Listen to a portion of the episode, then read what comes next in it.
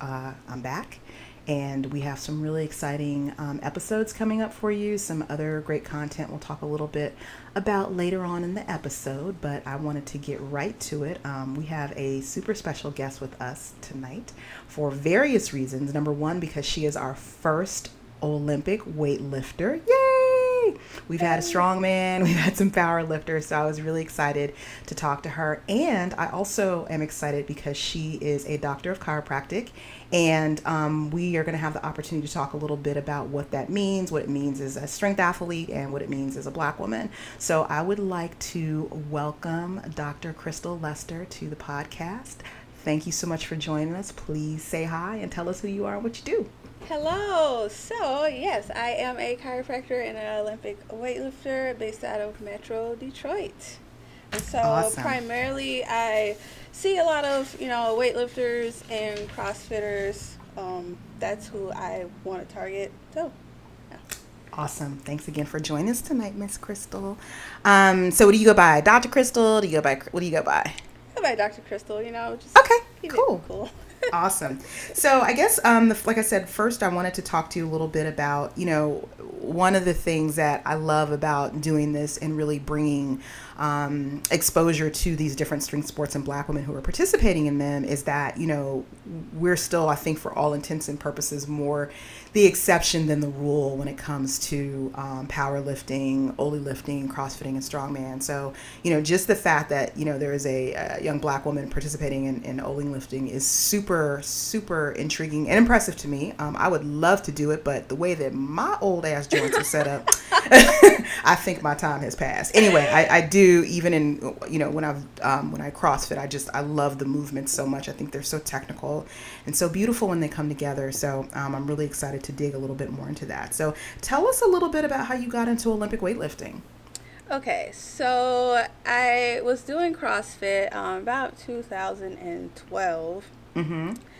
And um, I had to take a hiatus because I had to have surgery. But then mm-hmm. coming back, um, I just wanted to, you know, gain my strength. You know, it was like mm-hmm. I found it so frustrating I couldn't, you know, properly get a hold of the snatch. It's super technical, and I'm a mm-hmm. perfectionist. Mm-hmm. So, you know, um, during the weekends, they would have like, you know, this casual Olympic weightlifting class. So I would start, you know, going to that. And then, you know, I just got hooked on to it, you know, mm-hmm. and I'm mm-hmm. like, I just felt like my body responded more to those types of short, quick bursts, you know, of, mm-hmm. of action rather than, you know, a Metcon. So, right.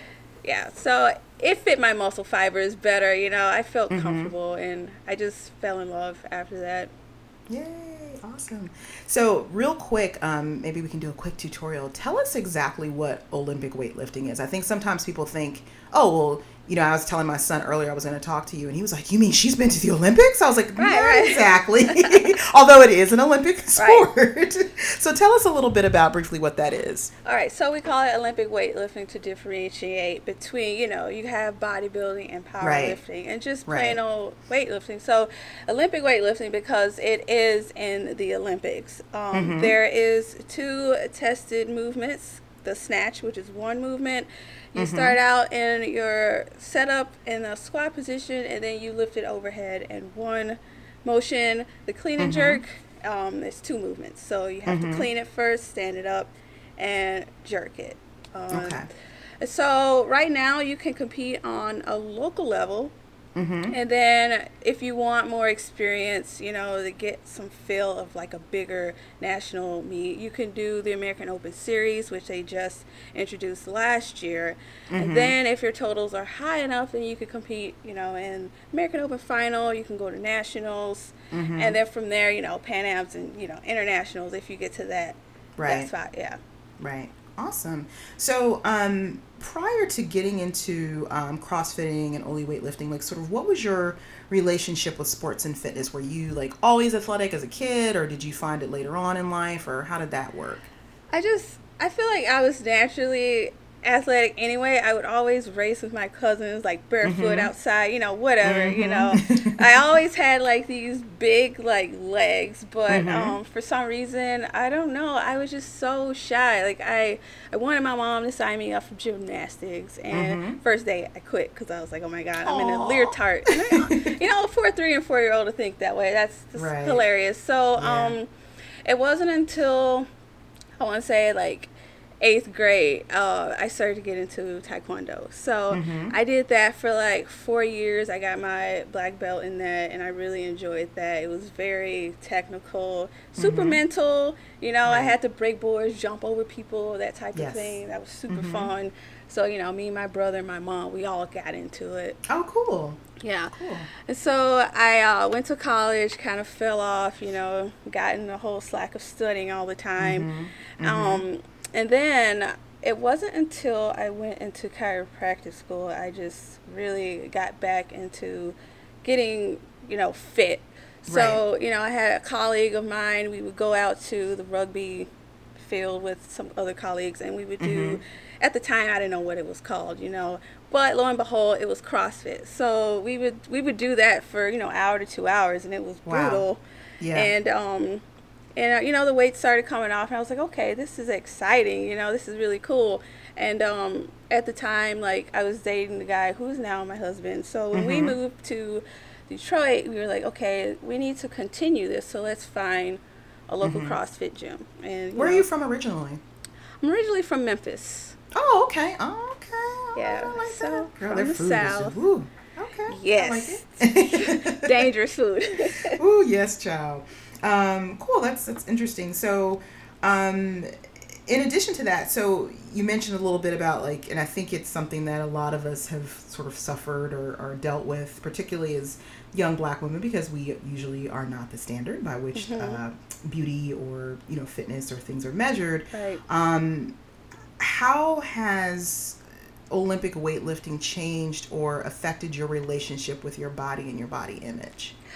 Um, and if it's you, like, you know, and did you ever have any issues with that prior? So uh, there was a, a, time where I was, I thought I was chunky, you know what I mm-hmm. mean? And um, after CrossFit, and you know, got into weightlifting, I was like, wow, like I'm not chunky. What was I thinking? I'm like, right.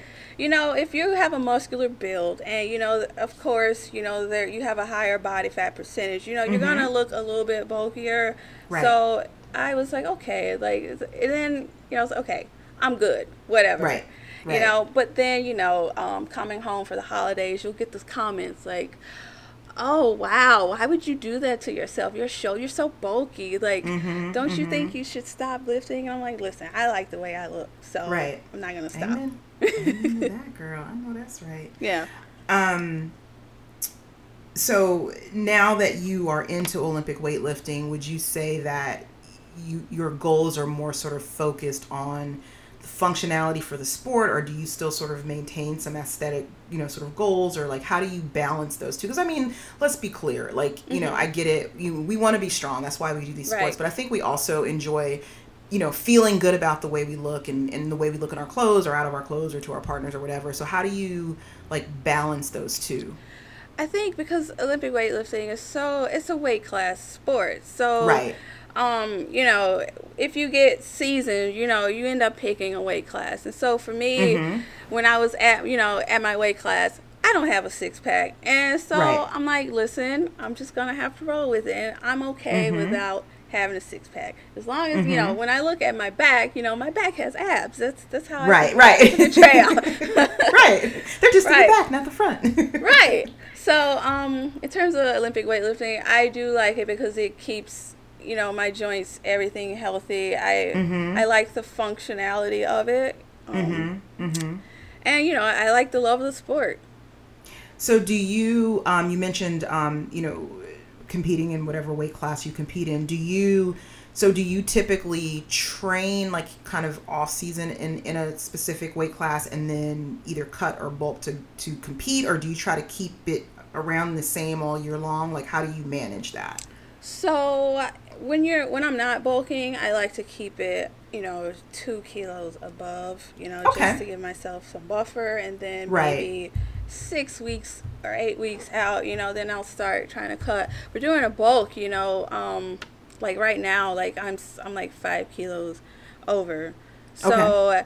um, I don't worry about trying to cut for the next meet. I just go in at whatever mm-hmm. I weigh, and I'll be mm-hmm. in you know the next weight class up. So okay, okay, and you don't you don't have any because I I think uh, something I've noticed just in this short amount of time that I've I've been into, into more so powerlifting. Mm-hmm. Um, I think there are a lot of folks with struggle that struggle with that whole weight class perception and what that's supposed to look like and all of that. Mm-hmm. So I was just curious if you were a little bit more laid back about it. Um, I think also folks. picking a weight class, a lot of people they get confused, and it's like mm-hmm. you have to be reasonable when you pick a weight class because when you look at uh, your height, for an example, you know there's an right. optimal body weight for your height, and you got to right. take that into consideration t- as mm-hmm. well. Mm-hmm. Now I know that recently, I guess maybe earlier this year or late last year, I believe the weight classes actually changed mm-hmm. for um, Oly weightlifting? Like, were you, you know, really affected by that, or are you kind of like whatever? Was it like a good thing for you, bad thing? Like, how did that affect you? For me, it was a good thing because you know it changed to the weight that I'm comfortable walking around in. You know, oh, okay. so I can wake mm-hmm. up no problem. I can cut down that weight. So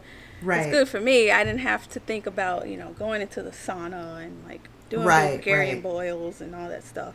Okay, I don't even know what that is, but it sounds crazy. What on earth is a Bulgarian boil? Okay, it's like this old school thing. So basically, what you want to do is get the water super hot in a uh-huh. hot in a tub, and then uh-huh. you kind of submerge yourself. You know, um, not too much, but you want to get like the huge muscles involved. You know, right, so your trunk right. and your thighs. Mm-hmm. Depending on how much weight you need to lose, you can sit in there from anywhere between ten to twenty minutes. Okay, sit there Right. Uh-huh. Then immediately take some blankets and like a bunch of blankets and just wrap yourself in a burrito um, and oh lay gosh. in the bed for 20 minutes and it's gonna feel like you're having the flu.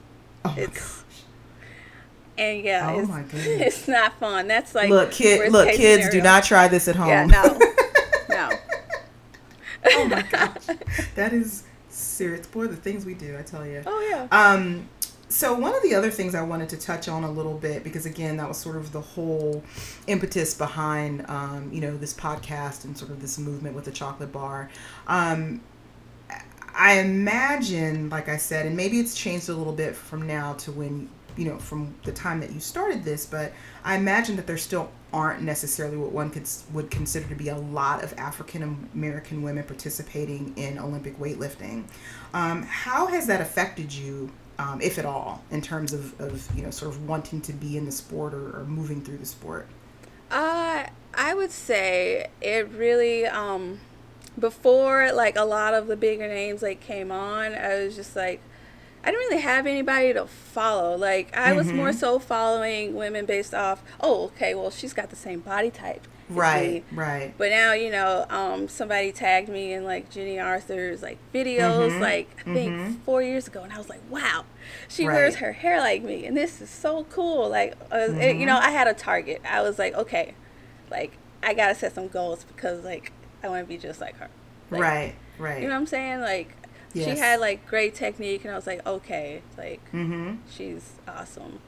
Yeah, I mean, it's really important to be able to see yourself, you know, and I don't right. think I realized that I don't think I realized how much that was true until, you know, again, sort of this sort of, you know, started with us and Sisters of Powerlifting and, you know, um, Queens Weightlift. Like it, it just, it, it does something every day when I can log on social media and see all these images of all these amazing women, even if we're doing different things or we uh-huh. look different or have different body types, you know, it just brings a smile to my face, you know, and oh, I, yeah. I'm, I'm so thankful for that. So, and even something is different as, um, how to, if you have natural hair and, and working out, you know, Yes. I don't see a lot of people talking about that. So to exactly. see somebody with natural hair working out, it's like, give me some tips. How do right, you do it? right, right. Or even, you know, and I think, and, and this is something I kind of wanted to touch upon too.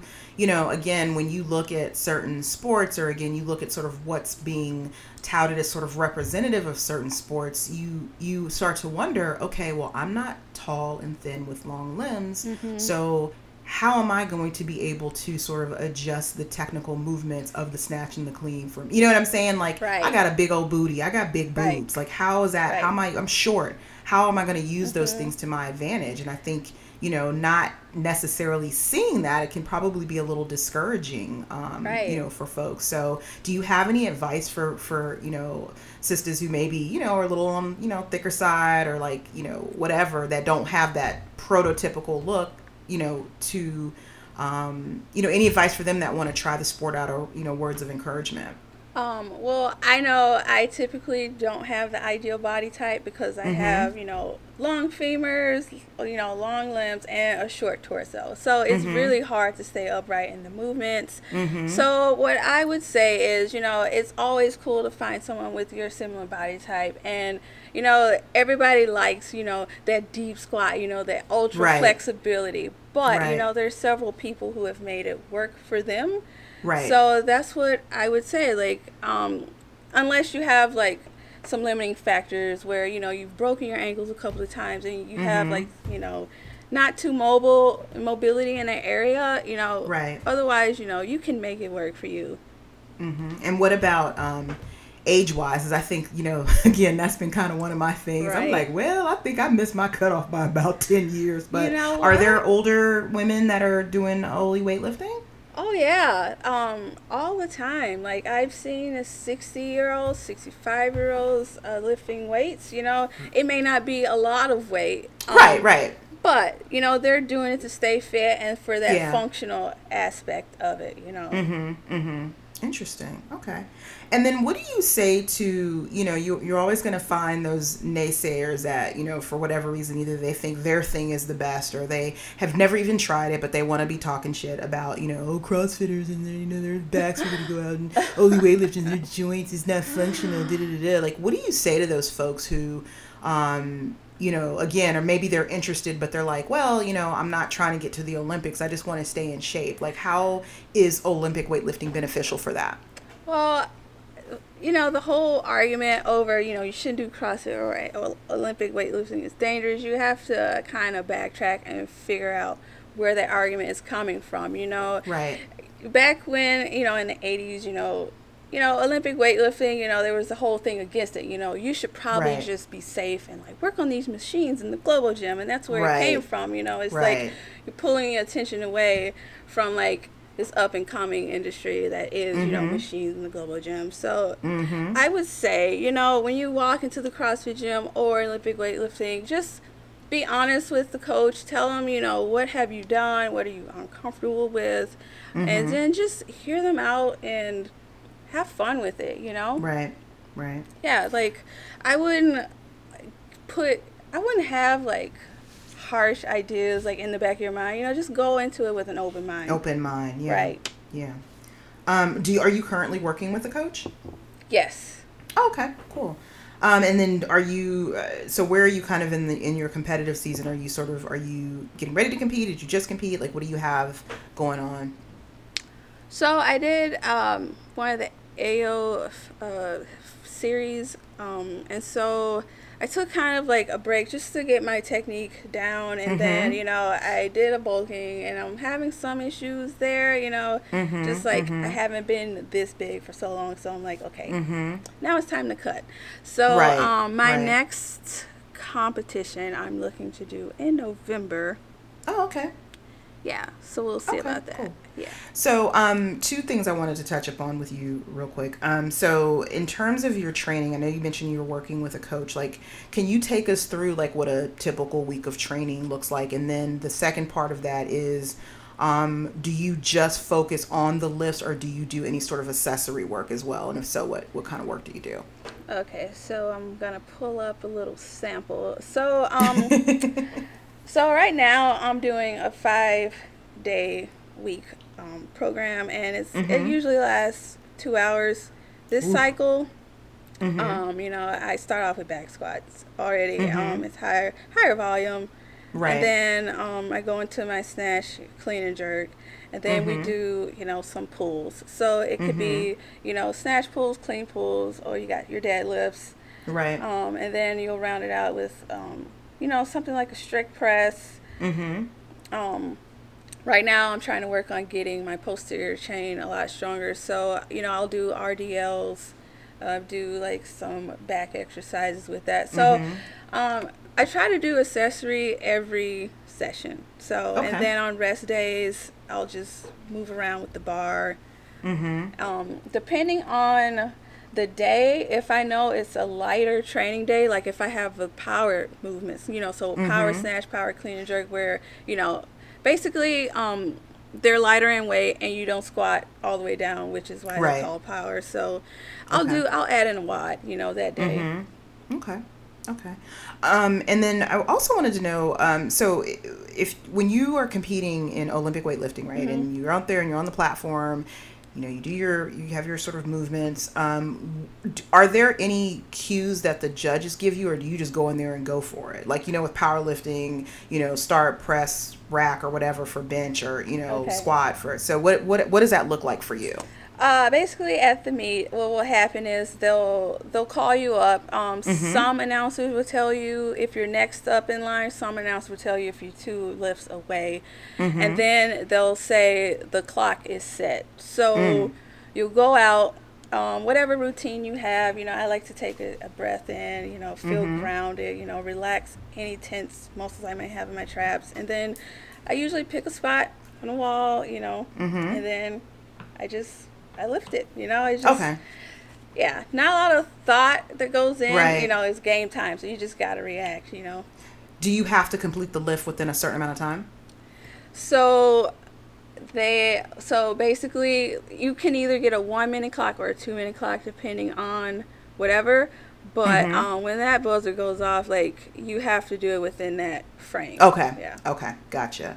Um, and then what are the judges looking for? Like you know, obviously, again with a with a deadlift, when you you know pull up, you got to stand straight up, can't hitch. You know, depth with a squat. You know, mm-hmm. same thing with bench. What are they looking for with the snatch and with the clean and jerk to right. determine whether or not you got the lift? Right. So as a referee myself, what we're looking for. Oh, I didn't even. Yeah. Girl. oh my gosh. Yeah. We are looking for complete lockouts. So by the mm-hmm. time, so in a snatch, by the time your feet hit the ground and you are in that that catch position, your right. arms need to be fully locked out at the same time. Mm, so okay. it can't be like a continuation of reaching. You know what I mean? Right.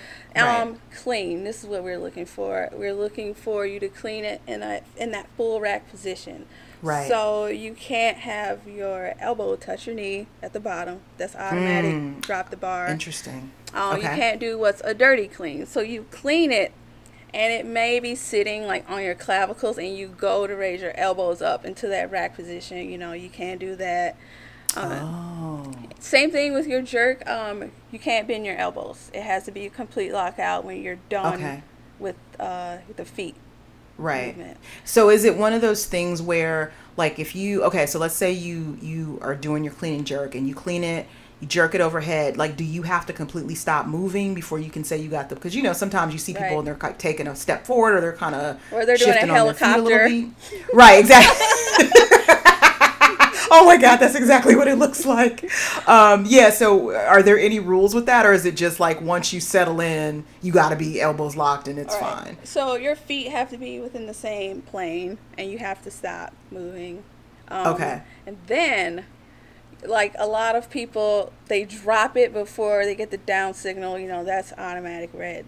Oh, so there is a signal to put the weight back down. Yeah, so you'll get oh. so at the oh. national meets you'll see like that flashlight and that that right. beep, and then at local meets they might have it, but more more than likely it'll just be their hand. They'll just mm-hmm. say down. Mm-hmm. Mm-hmm. Interesting. Oh wow. And then, um, so once you go through all that, then I'm assuming like uh, powerlifting, you get a total for each you know lift and that that combined total sort of figures out where you are or how does that work right so you get three attempts in the snatch and three attempts in the clean and jerk and right. so um, yeah like if you're at a la- national level you can get a medal for the snatch the clean and jerk and the total oh okay but on the local level it's just you know your total okay and then outside of weight classes, do they have divisions like juniors, a masters, a open? Like how does that work? Oh yeah, they have youth, junior, uh, open and they have masters. Mm-hmm. Yeah, so. Oh, awesome. So yeah, Gosh, even you make it sound like so much fun. Yeah, so like you know, girl, they have like world masters championships. So wow. like you'll see everybody up there, you know. Mhm. Mhm. Wow, that's awesome.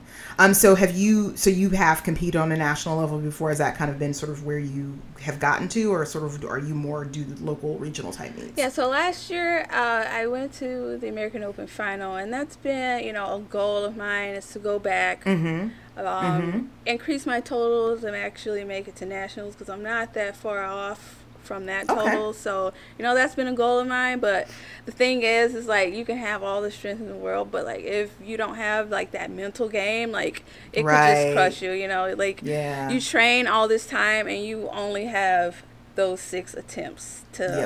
yeah. yeah.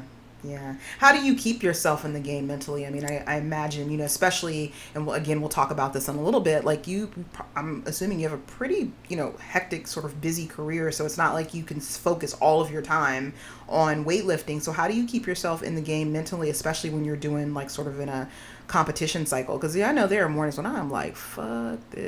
You know what I ah. mean? but it's like, you got to do it, right? Well, uh, fortunately, you know, my husband and I, we do have our practice together. So that's oh, where, okay. you know, I just, I couldn't do work oh, in somebody else's office because I want to do what I want to do. You know what I mean? Right, right. So um, I do a lot of meditation, you know, like, mm-hmm, and sometimes, mm-hmm. you know, I get, I get my uh, program and my coach stopped giving me the whole program for the week because he knows me. So it's right. like the day of, I'll get my what I'm supposed to do, mm-hmm. and I sit there and I look at it, and then I write my goals down, mm-hmm. and I'm mm-hmm. like, mm-hmm. I'm gonna hit this, I'm gonna hit this, and I'm not gonna think about it. And then I like to do a lot of visualization, so mm-hmm. that's mm-hmm. helped so much. Wow, that's awesome. And so, did you do you train with your coach in person, or is it do they train you online, or how does that work?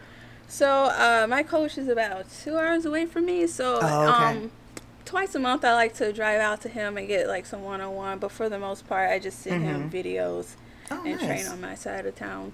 Oh, cool. Yeah, okay, cool. Um, and then I wanted to also ask you a little bit about. Um, so you mentioned you know sort of being in a bulking phase versus whatever. How do you how do you characterize sort of? I don't not diet because I you know mm-hmm. I, I'm not into that at all. But like what's your general philosophy around nutrition with respect to your training and, and stuff like that? I feel like um, following a macro based diet mm-hmm. will be beneficial for anybody who is in, you know, an athlete or a strength sport because you mm-hmm. need, you need to properly figure out the amount of protein you're going to take because we're working right. out, you know, you're constantly breaking down muscle, so you need mm-hmm. to put that mm-hmm. back in, but also your carbs, you know, that's your yeah. source of energy. Mm-hmm, so mm-hmm. it's all about balancing between that and your fats. You know, if right, you're somebody right. who um, just gets the night hungers like I do, like mm-hmm. I usually eat, you know, more of my fats towards the night, mm-hmm. you know, so I won't mm-hmm. get so starving. But yeah, so um, it's gonna be a little bit different than just counting your calories. I mean, right. you can do that, but you know, take mm-hmm. a step further and look at the macros. You know what right. I mean? Yeah. So for you personally, are you more of a just like you said, kind of macro based, or are you like, oh, I'm you know hardcore keto or intermittent fasting, or I just kind of eat whatever the hell I want, or like, how does that work for you? So right now, so I've done like the flexible dieting where I follow my macros and stuff. Um, mm-hmm. But right now I am doing uh, RP. So the RP templates. Oh, okay. Yeah. So I, do you know about that? I've I've heard of it. Um, that's Renaissance periodization, correct? Right. Yeah. So, okay, and we'll put a link in. The, I'll put a link for that in the show notes. But maybe you can tell everybody since we um, talked about it a little bit about what that is. So uh, they they give you some templates. You can also get one on one, but in the templates they just lay everything out for you. So mm-hmm. you know your meal one through meal five. You know they put in what you need during um, your intra workout, during mm-hmm. your bedtime. Um, mm-hmm. They list your protein. You know, you got to get your mm-hmm. vegetables in, and then your carbs and your mm-hmm. fats. Um, depending on if you're bulking or cutting, you know, if you if you see like some change in the scale, then you stay on this certain tab within the spreadsheet. Right. But if it stalls out, you know, then you go to the next tab. Okay. So, and so, are you doing the one-on-one, or are you doing the templates? I'm doing the templates. Oh, okay, yeah. cool. So it's it's easy enough that you can kind of follow it without right. a whole lot of yeah. oversight. And they have great. like an online community, so you just log in on Facebook, and mm-hmm. you know, they have and any question like you have, like you just ask, and they'll they'll respond. Yeah. Yeah, it seems like a lot of people, um, at least that from what I've been able to see, have had a lot of success on that. So shout out to RP, and I will make sure to put that link um, in the episode notes. Um, so the next question I wanted to ask a little bit about sort of your your Olympic weightlifting. Like, who are your influences? My influences. So, um, back before I had a coach, um, I was kind of self-coaching myself. So, mm-hmm. I used to like watch a lot of um, Greg Everett's mm-hmm. Um, videos and just read his articles, and then um, Morgan King. Like, she's pretty cool. Um, Morgan, you said? Yeah, Morgan King. Uh, okay. Olympian. I've I had the chance to talk to her in person. Mm-hmm. Uh, just all around like good-hearted. And um, Ursula, I can't pronounce her last name. Papanadrea, I think. Okay. But yeah, she's really big on you know, um, coaching other females to become coaches. You know, mm-hmm. type of thing. I like what she's doing with that. Cool. Who else? Okay. Just for fun, just I just mm-hmm. like watching them, and they're so fun. Is uh, Chucky Welsh? Yes, yes. my girl. Yes, like she's a Southern girl, just like I am, and it's just mm-hmm. like okay. I, I you know a lot of people like to um just be all cutesy and fluff online, but like she's just real, you know. She's real, yeah. Yeah. 100 all the time. I love her to death. Um, I also had the opportunity, went way back in my CrossFitting career, to do a um, a seminar with um, Kara Head Slaughter, and I mean, when I tell you, like, I learned so much from her. I was just like, whoa. Oh, um, yeah, not not enough that made me want to actually do it. Right. but, oh yeah, she's so cool. I love her. Yeah, yeah. she's she's an amazing powerhouse, and mm-hmm. you know, just being on the Olympic team and all that is just like super dope. So. You know what? Once you get your little training wheels on, you know, I think. Girl, I think... look, don't don't have me out. Look, don't have me flying to Michigan like, oh, I need you to adjust my spine. I'm gonna show up on your doorstep in full traction. Uh uh-uh, uh I ain't messing with you. look, don't be setting me up. Um, so yeah so I, I, think what I'd, I'd love to do is like i said um, because i think this is you know this has been really important to me and just you know the whole journey with powerlifting and you know being an athlete and all of that like mm-hmm. i never really understood i think like a lot of younger people the importance of mobility and recovery and, and just kind of working on those things mm-hmm. and let me tell you something, girl. Forty five was like, listen, what you not finna do is work out three days in a row and not stretch. Like, girl, okay? you sit your ass down. Somewhere. Listen, I mean, it has really like this past year was was was a huge struggle for me with that, and I think you know maybe part of it was ego. Like I felt like, oh well, you know if I was an elite athlete, I wouldn't have to do these things. And after mm-hmm. talking to a couple, they were like, "You dumbass! That's how we can do these things. We're constantly getting massages and you oh, know yeah. other types of therapies. Like, what are you you know smoking?" So after um, I did a powerlifting meet, and and I mean, I trained for that meet in pain pretty much the entire time oh, until man. literally, girl. So the last two weeks before my meet, I finally went. I have a there's a chiropractor that lives in my neighborhood that mm-hmm. is amazing. Hey, Dr. Jake, and I finally was like, let me go. And he had been um, doing some work with my husband with his back and his knee. So I said, let me just go real quick, you know, a couple of times before this. Girl, when I tell you I woke up like a new woman, I was like, I'll be damned. So it was at that point that I said, you know mm-hmm. what? If I want to, and he even said this too, because he's like a, an athlete, triathlete, and all that. He's like, if you want to continue and have longevity in this sport, of course, you are going to have to do this yes. like regularly, and don't wait until you're already in pain. Don't wait until mm-hmm. you're already broken up. And girl, since August, like it has been life changing. Nice. Um, and so the reason I kind of wanted, you know, I was so excited when I when I sort of, you know, because I've been following you on social media, but the reason that I was when I was like, oh shit, she's a chiropractor, um, I had also been thinking about it just in terms of you know the African American community and particularly Black women because we often don't take care of ourselves the way we should and we're mm-hmm. often overlooked.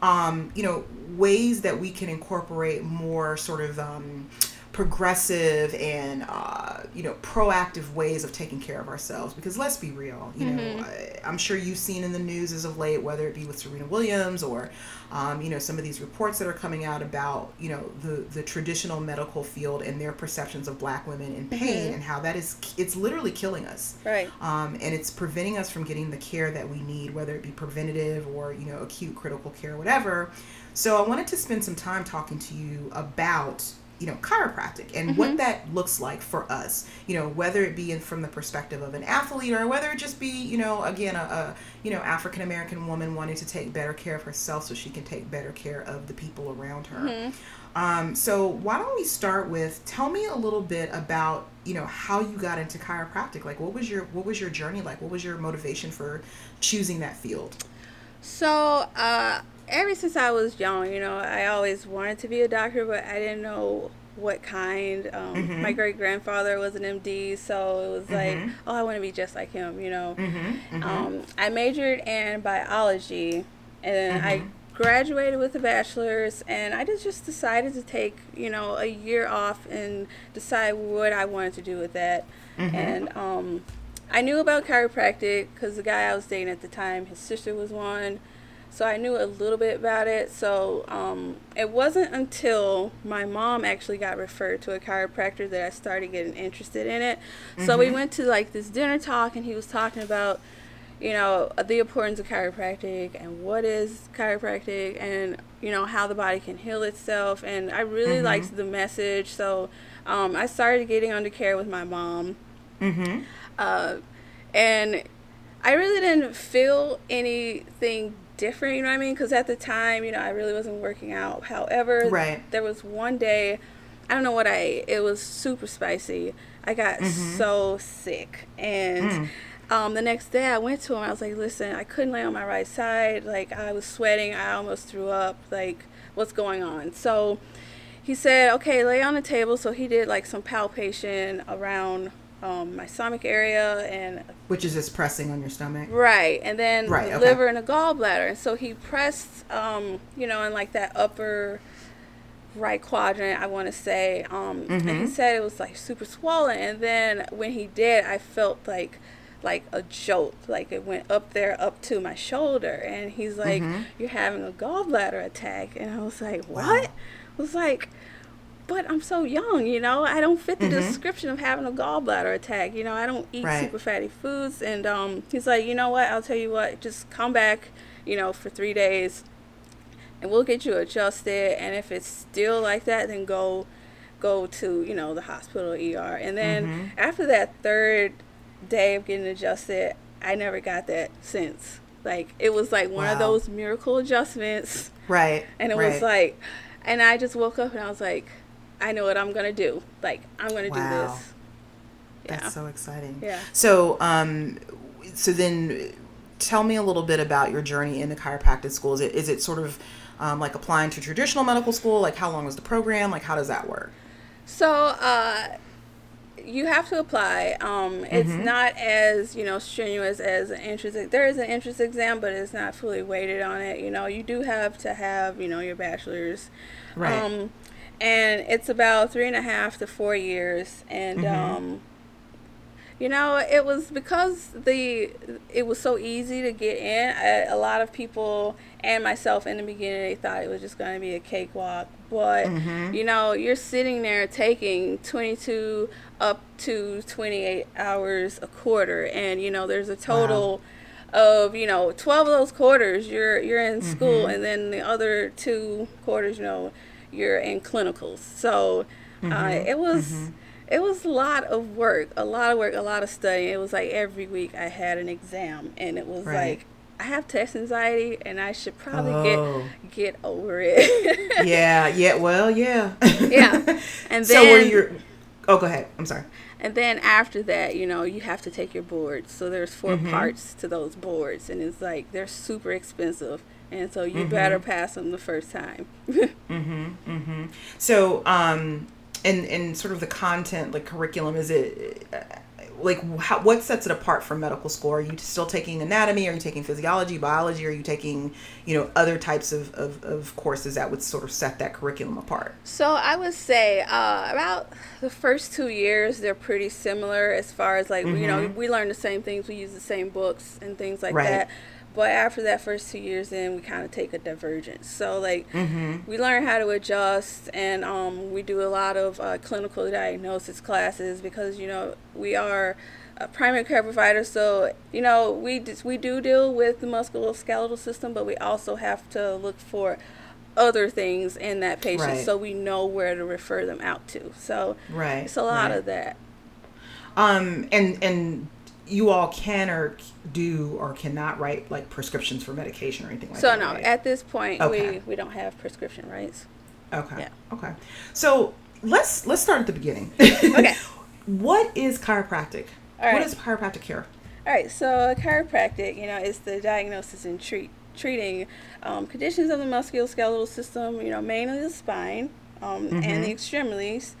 Um, I would go further into saying, you know, it's the art, science, and philosophy of removing interference from the nervous system um, via mm-hmm. uh, a manual adjustment um, so the body can adapt to its environment and heal itself.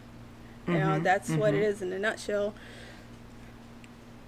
Cool. Um, and so, given that, like, okay, let's so let's say mm-hmm. for example, let's walk me through this. So I'm like, oh, pulled a muscle in my back. Mm-hmm. Damn it, it hurts. I can't move. Mm-hmm. I'm in a lot of pain. So I come see you. Mm-hmm. I some I come see Dr. Crystal. What is that first visit going to look like? So the first visit, um, what I'll typically do is you know take a history, do a full exam, um, look at your posture. I might ask you, well, for me, I might ask you to do an overhead squat assessment. Um, I like mm-hmm. that because I get to see how everything works, you know, when it's under function.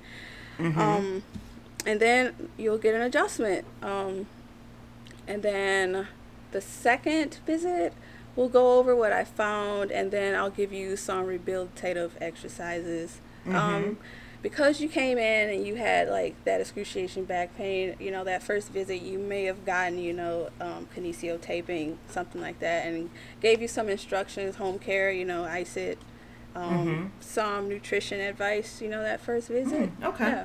Okay. That's awesome. Um, and so you are in private practice, correct? You have your own practice? Yeah. Okay. And then would you say that the majority or sort of what's the breakdown of your of your um, patient basis? Is it more athletes? Is it more just regular folk kind of, you know, coming recovering from like a car accident or is it just, you know, folks just wanting to like you said, ha- you know, dealing with chronic pain? So it started out uh, just CrossFitters, Olympic weightlifters, because you know we do have an office inside of a CrossFit gym. But then oh, okay. we got you know referrals from you know their family members, and then mm-hmm. their family members, and you know their coworkers. So it just kind of um, it's it's a blend. I would say you know half and half right now. Just oh okay, yeah. awesome. So, like I said, I, I, really wanted to touch upon this because I'm, I'm really, mm-hmm. you know, wanting to encourage more of us to look at sort of alternative means of care. Um, what would you say to convince you know an athlete and or a black woman in in particular um, that you know they should incorporate chiropractic care into their long term health? I would say, um, first, as an athlete, um, you know, when we think about being an athlete, we think about, you know, body awareness, balance, coordination, right. power, agility, all these things. Um, and you know, there's several studies out there that looked at chiropractic and motor control. And so mm-hmm. those are the things that we need when we're an athlete. You know, we're asking the body to be a superhero for, you know, uh, for a short bursts of time, basically. Right, right. I love that. Yeah. I am a superhero. Right. um, there was a study by um, Stuart McGill. He is one of um, he's a leading expert in spinal biomechanics, and he wanted to mm-hmm. look at mm-hmm. chiropractic and motor control.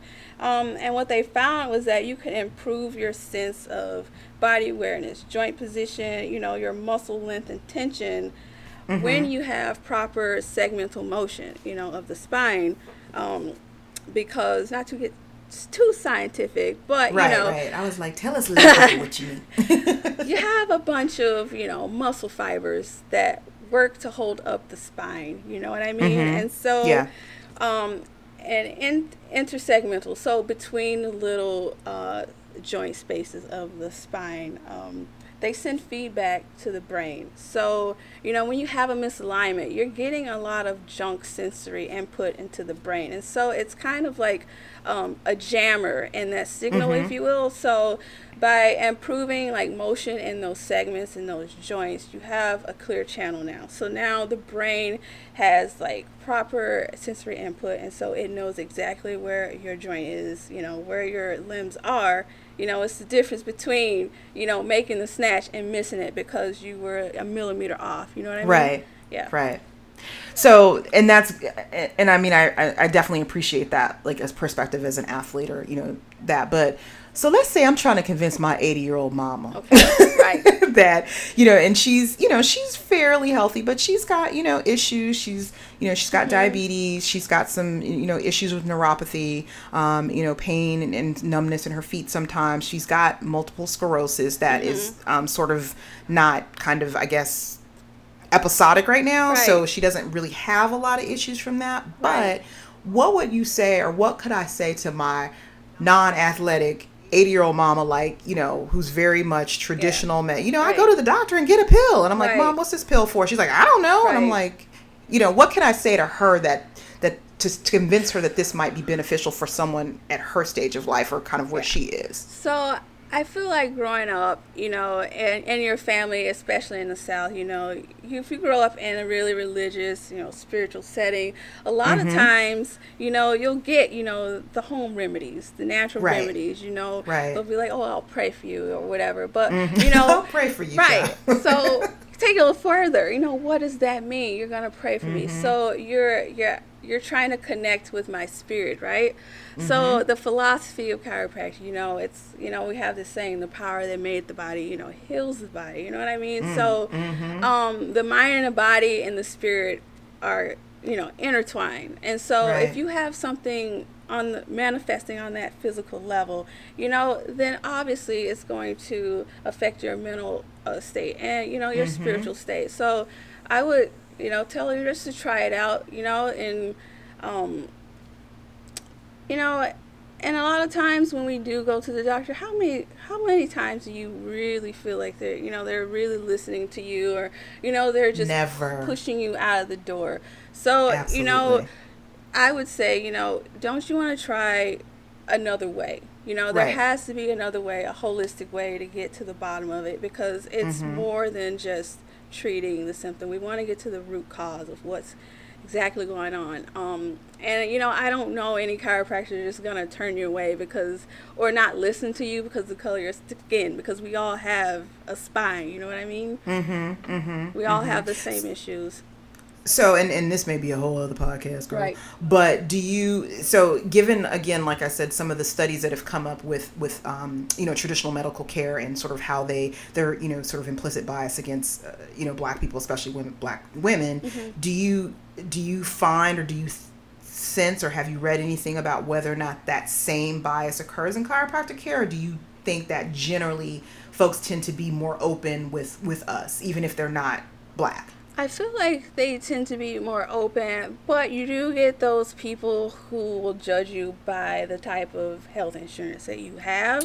and I feel okay. like that's um, across, you know, on the other side, you know, MDs or whatever. And then, you right. know, you have those people who just don't care, you know, whatever. Yeah. I don't care what kind of insurance you have, we'll work with you. Right. That type of thing.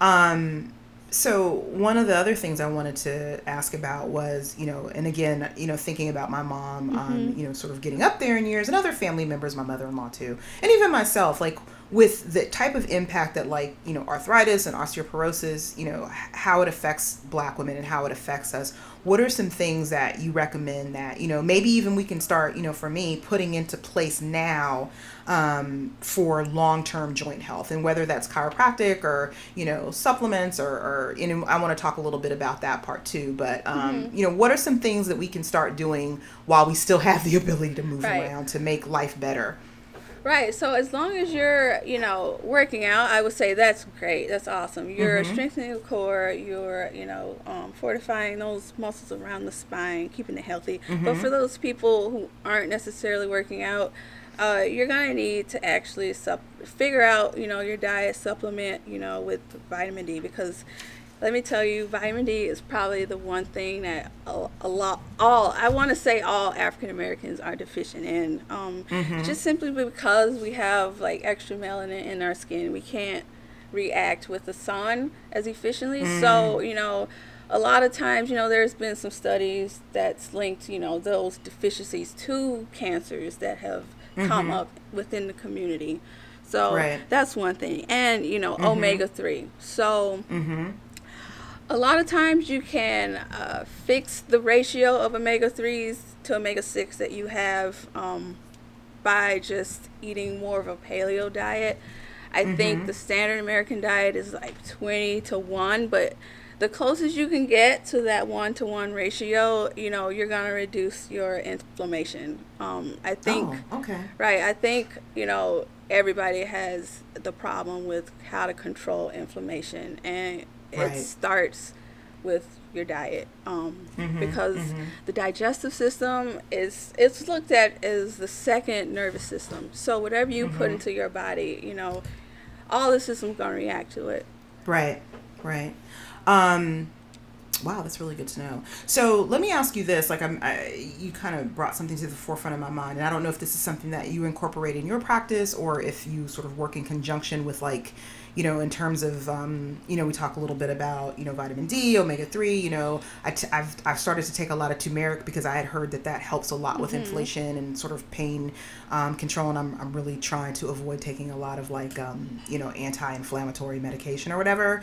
Mm-hmm. Um, do you uh, incorporate that type of information and education into your practice or do you sort of reach out to like naturopathic doctors or other folks that deal with um, herbalists, things like that? Um, I do. Um, I, I do recommend the turmeric, and then I just tell mm-hmm. everybody like you need to be on vitamin D, omega 3 mm-hmm. and at least um, just these three and probiotics. You know those okay. three that's gonna help you tremendously. Um, and if you're an endurance athlete or somebody who just lifts in general, um, adding in back your minerals because when mm. we're working out, we're expending all that stuff um, right. Our nervous system basically conducts electricity, and when you think about it, you know what's a good conductor? You know your salts and your water. Mm-hmm. So putting mm-hmm. that back into the system, you know, you're gonna wake up. You know, your nerves are gonna be good to go. How do you do that? What's the best way or the most effective way to, to uh, reintroduce that back into your system? I like uh, natural calm. You know that magnesium. It's like in the powder natural form. Calm. Yeah, and I think magnesium citrate is the one that fast absorbing, so that's okay. going to be good as well. Okay, cool. I'll add that to the notes, y'all.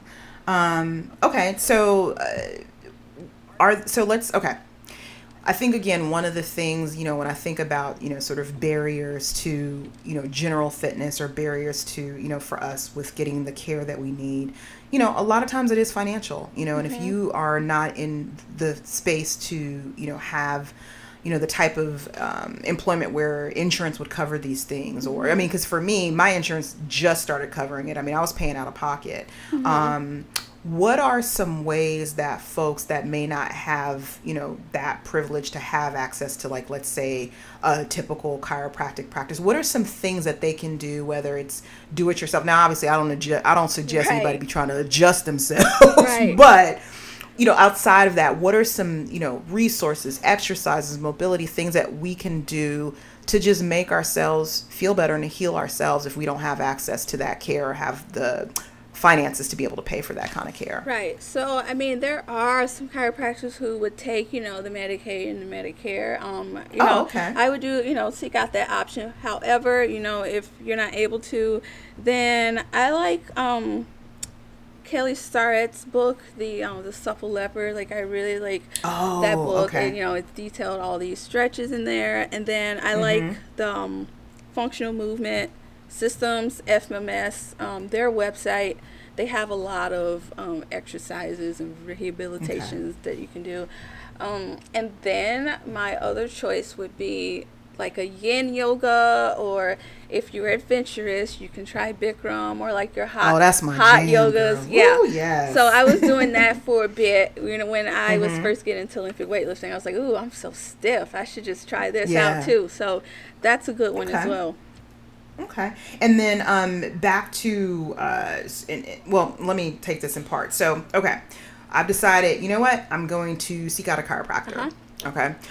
What are some, like, how do you determine a good, credible chiropractor from not one? Like, what are some things we need to be looking for? And whether that's credentials or the types of things that they would do, like, what would give us kind of a clue into that they're good, they know what they're doing, or they're just, they're like, terrible. Okay, right. So as an athlete, you know, uh, I'm looking at it in terms of athletes. So what I do is I go on probably like the Rock Tape website, FMS website, and look for people who have certifications in that, or just simply, okay. you know, your sports chiropractor because they're gonna know. Uh, and then you want to kind of look for if you're not able to, but most importantly, you know, somebody who's actually is an athlete or has mm-hmm. been an athlete because they can understand where you're coming from you know okay um because i i've seen it a lot of times where people just go to you know whatever chiropractor and they tell them oh well, stop lifting or oh, oh yeah see uh-uh. or you shouldn't squat yeah. you know and i'm like right right what are you right, talking right, about baby squat ass to grass. Yeah, that's functional. That's, yeah. right. But, you know, for those who aren't athlete, I would say, you know, you want to look for someone who listens to you, you know, mm-hmm. um, and just really wants to sit down with you and explain everything, what's mm-hmm. going on. Uh, there's been a lot of times I've um, actually shadowed some chiropractors when I was in school, and mm-hmm. you know they would just oh lay down on the table, let me just like find these seven areas to pop you with, you know, and then just mm. uh, bill you out those ICD nine codes right then and there. You mm-hmm, know what I mm-hmm, mean? Mm-hmm. It's just yeah. You want somebody who's going to take the time out. You know, my first chiropractor, he he saw a lot of people, but then he had the a resting room. So after you would get adjusted, you would go into this room, and it would be nice, you know, the ambient music, and just relax to let the oh, adjustment oh, wow. kind of take, you know. Yeah, yeah, yeah. It's just like the extra steps, you know, or somebody who's gonna call you, you know, the next day mm-hmm. or a mm-hmm. couple of minutes and like check up on you. So how do you feel? Mm-hmm. How's your first visit? You know, and any questions or concerns, like get back to me, you know, that type right. of thing. Oh, okay. Nice. Yeah. Um, so, okay, so again, a two-parter. Mm-hmm. So, if you are a strength athlete and you know, you're, again, you're looking for chiropractic care. Let's say you you know you started going because you had an issue, an issue or an injury, mm-hmm. but now you're looking again just sort of to maintain. How often should you get chiropractic care? So it's gonna because everybody's different. So uh, right it's a case by case basis, but mm-hmm. for the mm-hmm. most part, what I like to do is I like to see someone, you know, twice a week for that first four weeks, just to get mm-hmm. familiar with them, just so their body get attuned to getting adjusted, and then right. you know, um, if the body is adapting like it should, you know, the mm-hmm. adjustments mm-hmm. get less and less. So you'll right. I'll take somebody down to like once a month. However, okay. you know, if they do something crazy like, you know, Tough Mudder or like some competition mm-hmm Mm-hmm, or even mm-hmm. if they mm-hmm. have a weightlifting competition coming up, I'm like, hey, you need to come in, get adjusted, you know, right. that type of right. thing. So yeah. Okay. And then um, with chiropractic care, because I think this is also, mm-hmm. you know, for some folks, like you mentioned um, when you went the first time, like initially it wasn't that like instantaneous thing, but like how how long should you give it to like quote unquote work? Well, uh, that's the thing. Like even though like I didn't feel anything going on, it's like the little things. Like it's you'll know it's working. It's just yeah. like, huh, I haven't had a headache today. Right. Or it's just something right. like, oh, okay, I didn't need to grab onto the wall to walk up the steps. You know, it's mm-hmm, just like mm-hmm. those it's gonna be like the little minute things, but I think, you know, that mark when you've hit, you know, that month, then yeah, yeah. you'll see it. Yeah, yeah. Um, do you find that again, as you look across the demographic for your um, patient base, do you find it more difficult, or do you find younger athletes more hesitant or sort of resistant to care versus maybe you know older or masters athletes? I find younger people are just open. They're like, I got hmm. this thing. I got to ask you a question about this. What is this lump here? And like can i come in and see you and get adjusted because you know a lot of people they'll try to do it themselves you know there's there's only right. so much you can do to yourself there's only right right so many right. times you can roll around in that lacrosse ball exactly right you know tilt tilt your head to the side i was trying to do that and right. dr jake was like girl you're not gonna get that kink out doing that. Yeah. I was like, oh, right. But a lot of the older people, you know, they're so conditioned to uh, just like I, would say an allopathic model that they haven't yeah. considered. It's not like they're against it, but they just haven't considered it. Like, mm-hmm. you know, like I had one lady and she's like, "Do you think you can help with this?" And I'm like, "Oh yeah, it's a joint. You know, let me look at your wrist. Right. You know." And then she's like, "Oh, I never knew." You know. Yeah. Yeah. Um, so is there a like a sort of centralized website or resource or like governing body where someone could go and either say, "Oh, you know, I got this card for this chiropractor. Let me make sure that they're legit and licensed," or, "Huh, I want to look for a chiropractor in my area." Like, what is there a, a sort of a starting point that they would need that they could go to? Well, um, you could do like I usually do Google, but if you want to know about somebody's license, then the easiest way is to go, you know, on your state licensure like board or whatever, okay. and just mm-hmm. look up their license and oh, okay. figure, and then you can see if they got anything um, against their license, complaints or anything like right. that. Okay. Yeah. Okay. Great.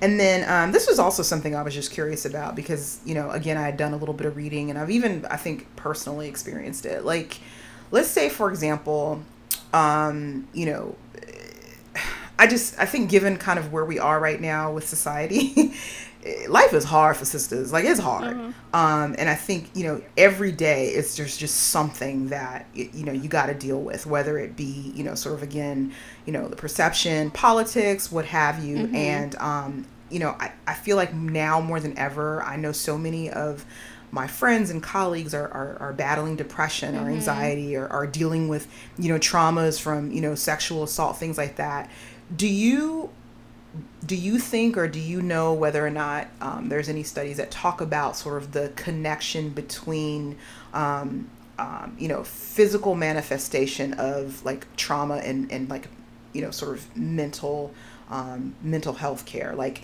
do you find, I mean, because I'll be 100% right. transparent here. I'll, I find that now that I've started to get regular chiropractic care, mm-hmm. my episodes with depression de- depression have decreased tremendously. Mm-hmm. Now, I don't know whether that's a placebo. I don't right. know whether that's, it's in my brain, but I mean, I was really stunned by that because I never even made that connection. Mm-hmm. So, what are your thoughts on that?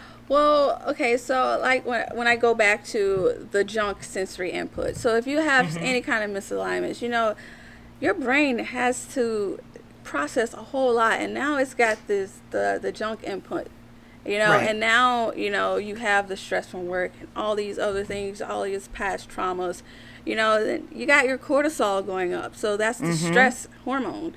Mm-hmm. So you know, as that goes up, you know, of course you you know there's a lot of things going on in your body and you're going to be more susceptible to having depression and mm-hmm. anxiety before bed you know i used to have a lot of anxiety attacks and like when i have them now like I know it's it's been a while since I've been adjusted. Even though mm. you know my mm. husband is a chiropractor, I'm really bad about getting appointments. So, oh, I was gonna say, do you have him adjust you, or yeah, we have a, someone else? Yeah, we have a bit um, a chiropractic table here in the living room. And oh, cool. So, you know, it's like, hey, I need an adjustment. Right. so yeah, I would. You know, my thing is, I would definitely link it to you know high uh, stress hormones going on. Mm-hmm. You know, and then. Mm-hmm sometimes after getting adjusted, you feel that euphoric feeling like a weight has been lifted off your shoulders. Right. Yeah. Yeah. I'm just wondering, like, you know, like I said, for me, you know, had I not been having like real physical issues and some mobility issues with heavy lifting, you know, would I have ever tried chiropractic? And if I hadn't, how would, you know, maybe that would have been the thing to really kind of mm-hmm. like bring me through some some serious episodes. So I'm just wondering for you know folks I know, you know, hey, well, I know your back isn't necessarily hurting, but you're going through this really tough time in right. life. Why don't you go get adjusted and see what happens? Yeah, like um, um, I've adjusted a couple of fibromyalgia patients, and I know mm. you know that's been linked to you know the body not knowing what to deal with past traumas and it's storing it mm. within the muscle fibers. So mm-hmm, um, mm-hmm. after adjusting, you know, a couple of those patients, you know, they're starting to feel a little bit better because you know with fibromyalgia, you have you have to have a set number of trigger points to be right. know, properly diagnosed with it. So it's right, helped. right. Yeah. Wow, that is amazing. The body. I mean the body is amazing. Right. Like it, it, I mean, it really can just kind of reverse itself. Right. I think. And I want to say when I know when I'm getting mentally stressed out is when I start having back pain or um, mm-hmm. um, my jaw start to lock up and I get like mm. this like tension in the back of my traps and my neck. Like right, right. That's how I know. Okay, I know it's not from lifting because it's not right. going away no matter how much I stress. So I'm internalizing something yeah. And I think, you know, again, I think that the more that you start to become attuned with your body when it feels good, mm-hmm. then you'll know when something's off. Because I think one of the things that has, you know, really struck me and other folks that I've talked to is that whole sense of, you don't know how bad you were feeling until you started feeling better right, right, yeah because if you if your baseline is this baseline of pain for however many years or all the time you think it's normal mm-hmm. when it's not, right? right? But then once you get through that, you're like, oh shit, this is what I'm supposed right. to be feeling like every day. Right. So I, you know, I definitely encourage folks to to kind of get out there and, and um, you know, really whether it's chiropractic, like you said, or you know, stretching, mobility, meditation, all of those things I think are really important to kind of help you get to know yourself a little better. Mm-hmm. So, um, so I'm gonna I want to ask a couple of fun questions. I always bring bring the random shit towards the okay. end. Um, so just random questions. So, um, what's in your gym bag? Okay, what is in my gym bag? So I don't have it on me, but I have a photographic mm-hmm. memory. So okay.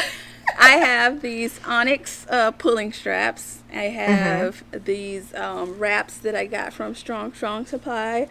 Um, mm-hmm. My belt, of course. I have my Oly shoes. I have a lacrosse mm-hmm. ball in there. I have my Lift Genie tape and mm. I have resistance bands because I like to do a lot of monster walks. And then I have mm-hmm. another longer band that I do my shoulder activation exercises with. Mm-hmm. And then I have my wireless headphones.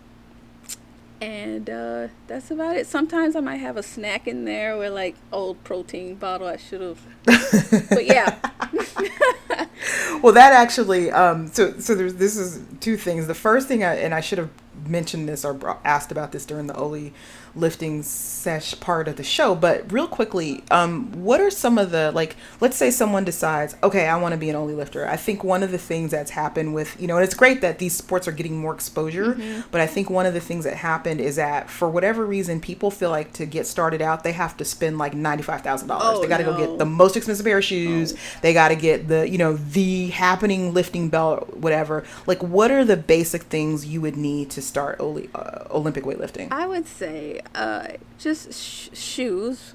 Okay. Okay. Um, if you're a beginner, I wouldn't worry about getting like lifting straps because you're trying to re- you're trying to gain like that grip strength. You know. Yeah. Learning the hook grip, so you don't need those right now. Um, so as far as lifting shoes, do you mean like um, you know, do you have to go out and get Romaleos by Nike, or do you have to? Can you like what kind of shoes would probably uh, work I'm well? Not, I don't know if they still make them, but Adidas used to have like an entry level shoe. Okay. So mm-hmm. um, that I think Inov-8, if you want to get those, those are cheaper. Mm-hmm. And then you know, um, as you get more seasoned, then you can graduate up to you know the ones that are like 200 300 dollars. Right. Right. But yeah, I even had somebody tell me that uh, I can lift in dress shoes. So get out of town. I don't, cause it's like a like a little wedge on the Plat- platform. Okay, right. so you definitely want the shoes though with like a some sort of wedge. Like you don't want to necessarily be doing it in Converse. Yeah, I mean, if you have the ankle flexibility, more power to okay. you. But you know, just having that extra heel is gonna help you like get in the bottom of that squat easier. Okay. Yeah. Okay, cool. Sorry to jump around, but I wanted no, to get that good. out there so people. I don't want people thinking that they have to spend all the money to do this. Um, what is on your um, What's on your iTunes playlist for the gym? Okay, so I'm gonna go in here. I actually like to listen to a lot of trap music when I'm like, oh yeah, when I'm working out. Uh, I got like Nicki Minaj on here. Okay. I got a lot of um, Kendrick Lamar. Okay, okay. Um, let's see who I got on here. I got like some Pusha T. Look at you! I got some Wu Tang because that's like Let, my look, PR jam. Sis, you are speaking. look, that's that's my old shit right there. Yeah. You're speaking my language. And then I, I, like to listen to some mindless stuff. Like uh, mm-hmm. I don't know. I don't care. It's mumble rap, but I like Playboi Carti. she said, "I don't care." So it's a good blend of like old school okay. and new school hip hop, you know. Awesome. I love it. I love it. Um, what's your dream vacation? Okay, my dream vacation is just to go to Bali and like mm. and and just buy like the most outrageous bikini and just frolic around. Right. Frolic around in thong and not do anything. Ugh, Probably girl. go to the CrossFit gym, lift in there. of course.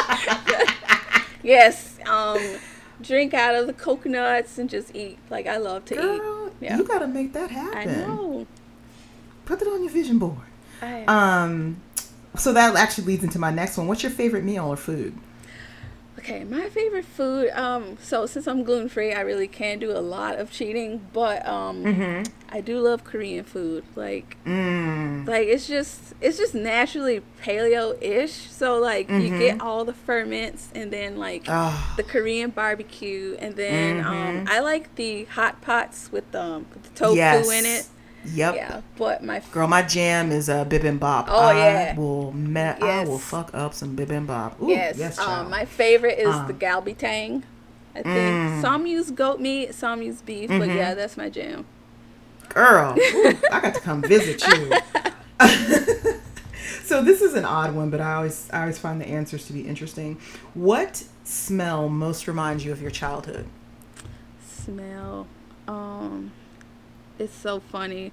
I can't remember the perfume, but it came in a yellow. It was like a yellow and ivory striped box. Mm. Uh, it's old. I know what you're talking about, and. I cannot remember. And it's like my grandma would put that on every time she went to church because I know exactly what you're talking. I can I can envision it. Right. My, uh, it's just like being around my old aunties, like every Sunday yep. after church, and you know having uh, family dinner. Yeah. I love it, girl. You know I'm gonna go to bed and it's going at three o'clock in the morning. I'll be like, it was Jean Naté. Yeah. so if I if I message you, you'll be like, who is this? It's so funny. Okay, so I want to round this up with my last question for you. What would present day Dr. Crystal tell nine year old Crystal, 15 year old Crystal, and 20 year old Crystal? What would she say to her? What advice would she give her? Okay, so you said nine year old. Nine year old Crystal, like 15 or 16 year old Crystal, and then like 20 or 21 year old Crystal. All right, so nine. Assuming you are over 21. Right, yeah. a whole lot over. Okay, just checking. So 9 and 15, I would just be like, listen, it's good that you move to the beat of your own drum. It's good that you're an introvert. Don't let anybody make you come out and try to be like this big bad like extroverted person.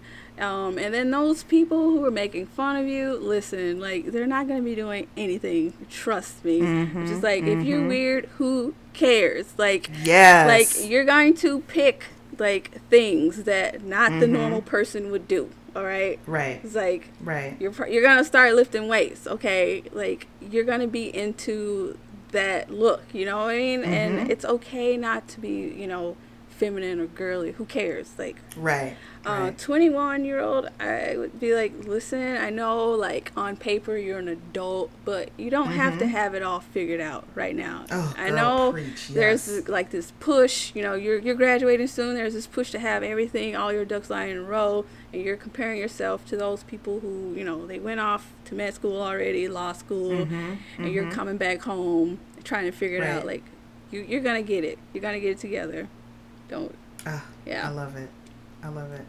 So, where can people find you, Dr. Crystal? Whether it be if they're looking for chiropractic care on the social medias, like where where can we find you? So, if you are in Metro Detroit, uh, my mm-hmm. our website is innateperformance.com. So it's the letter N and mm-hmm. eight, and then performance. Oh, okay. Yeah. And I will definitely add that to the notes. Yeah. Okay. And then online, I'm on IG. I love my mm-hmm. little stories. So um, it's at underscore Crystal Lester. Mm-hmm. And then um, from there, you could um, go into my YouTube. So I put that in my bio. So um, I have some plans of doing uh, more videos geared towards, you know, recovery and awesome. you know meal prep and things like that. Yeah. So, yeah. Will you come back on and share that with us too here? Yeah. Oh, Oh, I'm so excited. This has been such a fantastic conversation. Thank you so, so much for just you know giving us your time and, and, and you know telling us your personal story and, and telling us about what you do and how you heal people. I mean, I, I really do think mm-hmm. that this mm-hmm. is one of those things where there's going to be so many people that this helps that, right. you know, we just don't maybe even know about. Right. So um, I just wanted to thank you again for that. You guys, thank you so much for listening. Like I said, we are back up in this bitch, okay? so more episodes are coming. Um, you know, check us out on iTunes and SoundCloud. We have a brand spanking new website, www.thechocolatebarpodcast.com. We will be having some new merch for everybody, power lifters, Oly lifters, strongmen, and CrossFitters. So be on the lookout. Um, check us out on Instagram at the Chocolate Bar Podcast. Check podcast. Check us out on Facebook. I'm Bri. I'm signing out. Thank you again, Dr. Crystal. See you guys at the bar. Bye.